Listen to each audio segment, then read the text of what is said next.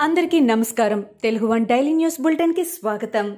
జనవరి ఇరవై మూడు రెండు వేల ఇరవై ఒకటి ఈనాటి ముఖ్యాంశాలు.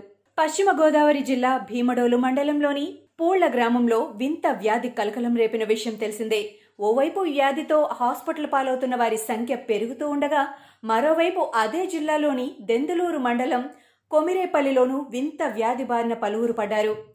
కొమిరేపల్లిలో పదమూడు మంది అస్వస్థతకు గురికాగా వారిని ఏలూరు హాస్పిటల్కి తరలించి చికిత్స రిపీట్ చికిత్స అందిస్తున్నారు. మొదట మూర్ఛ వచ్చి బాధితులు పడిపోతున్నారని స్థానికులు తెలిపారు. వింత వ్యాధి పట్ల వారు ఆందోళన వ్యక్తం చేస్తున్నారు. డయాగ్నోస్టిక్ హబ్ పేరుతో హైదరాబాద్లో కొత్తగా ఎనిమిది పరీక్షా కేంద్రాలను ఏర్పాటు చేశారు.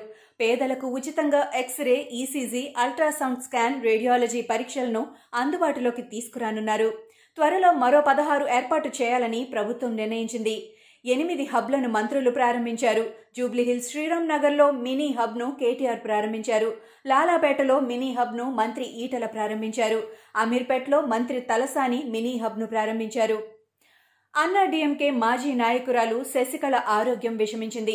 బెంగళూరు విక్టోరియా హాస్పిటల్లో చికిత్స పొందుతున్న శశికళకు కరోనా పాజిటివ్గా నిర్ధారణ అయింది. జ్వరం వెన్నునొప్పితో బాధపడుతున్నారని శ్వాస తీసుకోవడంలో ఇబ్బందులు ఎదుర్కొంటున్నారని వైద్యులు తెలిపారు.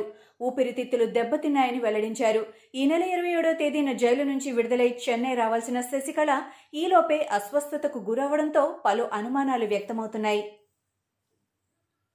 ఏపీలో పంచాయతీ ఎన్నికలు నిర్వహించేందుకు రాష్ట్ర ఎన్నికల సంఘం సమాయత్తమవుతోంది. శనివారం నాడు ఎన్నికల నోటిఫికేషన్ ఇచ్చేందుకు రాష్ట్ర ఎన్నికల సంఘం ఏర్పాట్లు చేస్తోంది. మరోవైపు తొమ్మిది మంది అధికారులను ఎన్నికల విధుల నుంచి ఎస్ఈసి తొలగించింది. గుంటూరు చిత్తూరు కలెక్టర్లను బదిలీ చేస్తూ ఎస్ఈసి ప్రొసీడింగ్స్ జారీ చేసింది. తిరుపతి అర్బన్ ఎస్పీ పలమనేరు శ్రీకాళహస్తి డీఎస్పీలను కూడా ఎస్ఈసి తొలగించింది. అంతేకాకుండా మాచర్ల పుంగనూరు రాయదుర్గం తాడిపత్రి సిఐలను తొలగిస్తున్నట్లు ఎన్నికల సంఘం తెలిపింది. తొలగించిన అధికారుల స్థానంలో కొత్త అధికారుల పేర్లు పంపాలని ఎస్ఈసి ఆదేశాలు జారీ చేసింది. తెలుగు రాష్ట్రాల్లో సంచలనం సృష్టించిన కిడ్నాప్ కేసులో అరెస్టైన మాజీ మంత్రి భూమా అఖిలప్రియకు బెయిల్ మంజూరైంది. శుక్రవారం నాడు అఖిలప్రియకు సెషన్స్ కోర్టు బెయిల్ మంజూరు చేసింది. షరతులతో కూడిన బెయిల్ మంజూరు చేస్తూ కోర్టు ఆదేశాలు జారీ చేసింది. పదివేల పూచీకత్తు ఇద్దరు షూరిటీలను సమర్పించాలని కోర్టు ఆదేశించింది. చంచల్గూడ జైల్లో పదిహేడు రోజులుగా అఖిలప్రియ రిమాండ్లో ఉంటున్న విషయం విదితమే. కాగా అఖిలకు బెయిల్ మంజూరు చేసిన కోర్టు భార్గవరామ్ ముందస్తు బెయిల్ను కొట్టేసింది. తెలంగాణ రాష్ట్ర ప్రభుత్వానికి హైకోర్టు షాక్ ఇచ్చింది. ధరణి పోర్టల్లో వ్యవసాయేతర ఆస్తుల నమోదు రిజిస్ట్రేషన్లపై గతంలో ఇచ్చిన స్టేను ధర్మాసనం జూన్ ఇరవై ఒకటి వరకు పొడిగించింది. ఈ మేరకు హైకోర్టు మధ్యంతర ఉత్తర్వులు జారీ చేసింది. ధరణిపై దాఖలైన ఏడు పిల్స్పై జస్టిస్ హిమా కోహ్లీ ధర్మాసనం విచారణ చేపట్టింది. అయితే ఒకే అంశంపై అనేక పిటిషన్లు అవసరం లేదని న్యాయస్థానం అభిప్రాయపడింది. ధరణిపై టూ పిల్స్పై మాత్రమే విచారణ జరుపుతామని స్పష్టం చేసింది. ఇదిలా ఉంటే ధరణిపై వస్తున్న అభ్యంతరాలను మంత్రివర్గ ఉపసంఘం పరిశీలిస్తోందని ఏజీ ప్రసాద్ హైకోర్టుకు తెలిపారు. ప్రభుత్వ వైఖరి తెలిపేందుకు సమయం కావాలని ఆయన కోరారు. దీంతో స్పందించిన ధర్మాసనం గతంలో ఇచ్చిన స్టేను పొడిగిస్తూ నిర్ణయం తీసుకుంటూ విచారణ వాయిదా వేసింది. జీహెచ్ఎంసీ నూతన మేయర్ ఎన్నికకు ముహూర్తం ఖరారైంది. ఫిబ్రవరి పదకొండున మేయర్తో పాటు డిప్యూటీ మేయర్ను ఎన్నుకోనున్నారు. ఈ మేరకు మేయర్ డిప్యూటీ మేయర్ ఎన్నికకు సంబంధించి ఎన్నికల సంఘం నోటిఫికేషన్ విడుదల చేసింది.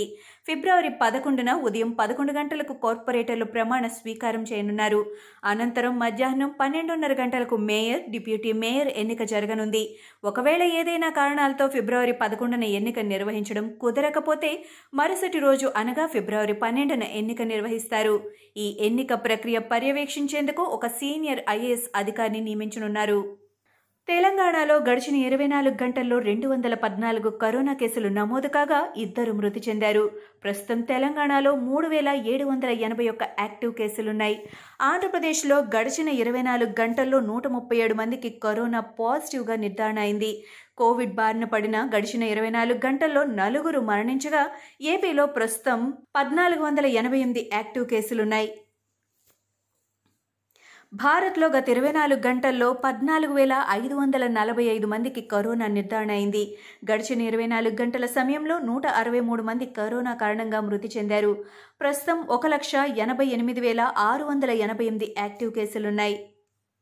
కరోనా వైరస్ గతేడాది అన్ని పరీక్షలపై ప్రభావం చూపిన సంగతి తెలిసిందే. ఈ ఏడాదికి కూడా పరీక్షలను నిర్వహిస్తారా లేదా అనే సందిగ్ధత నెలకొంది. ఈ అనుమానాలపై ఏపీ విద్యాశాఖ మంత్రి ఆదిమూలపు సురేష్ పూర్తి స్పష్టతనిచ్చారు.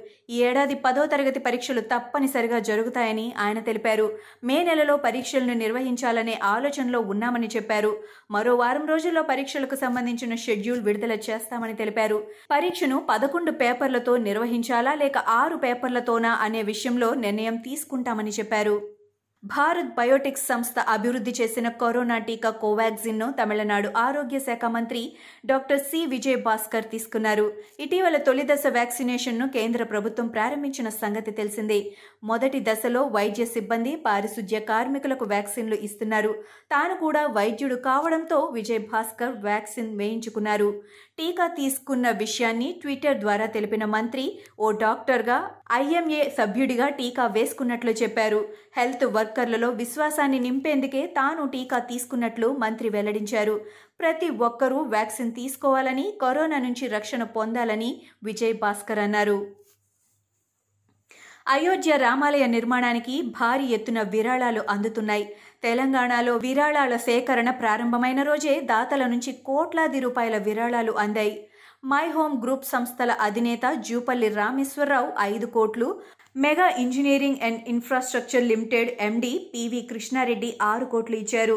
అపర్ణ కన్స్ట్రక్షన్స్ తరపున రెండు కోట్లు రాగా డాక్టర్ రెడ్డిస్ లేబొరేటరీ కోటి రూపాయలు ఇచ్చింది సుప్రీంకోర్టు మాజీ చీఫ్ జస్టిస్ రంజన్ గొగోయ్కు కేంద్ర ప్రభుత్వం జెడ్ ప్లస్ కేటగిరీ భద్రతను కల్పించింది.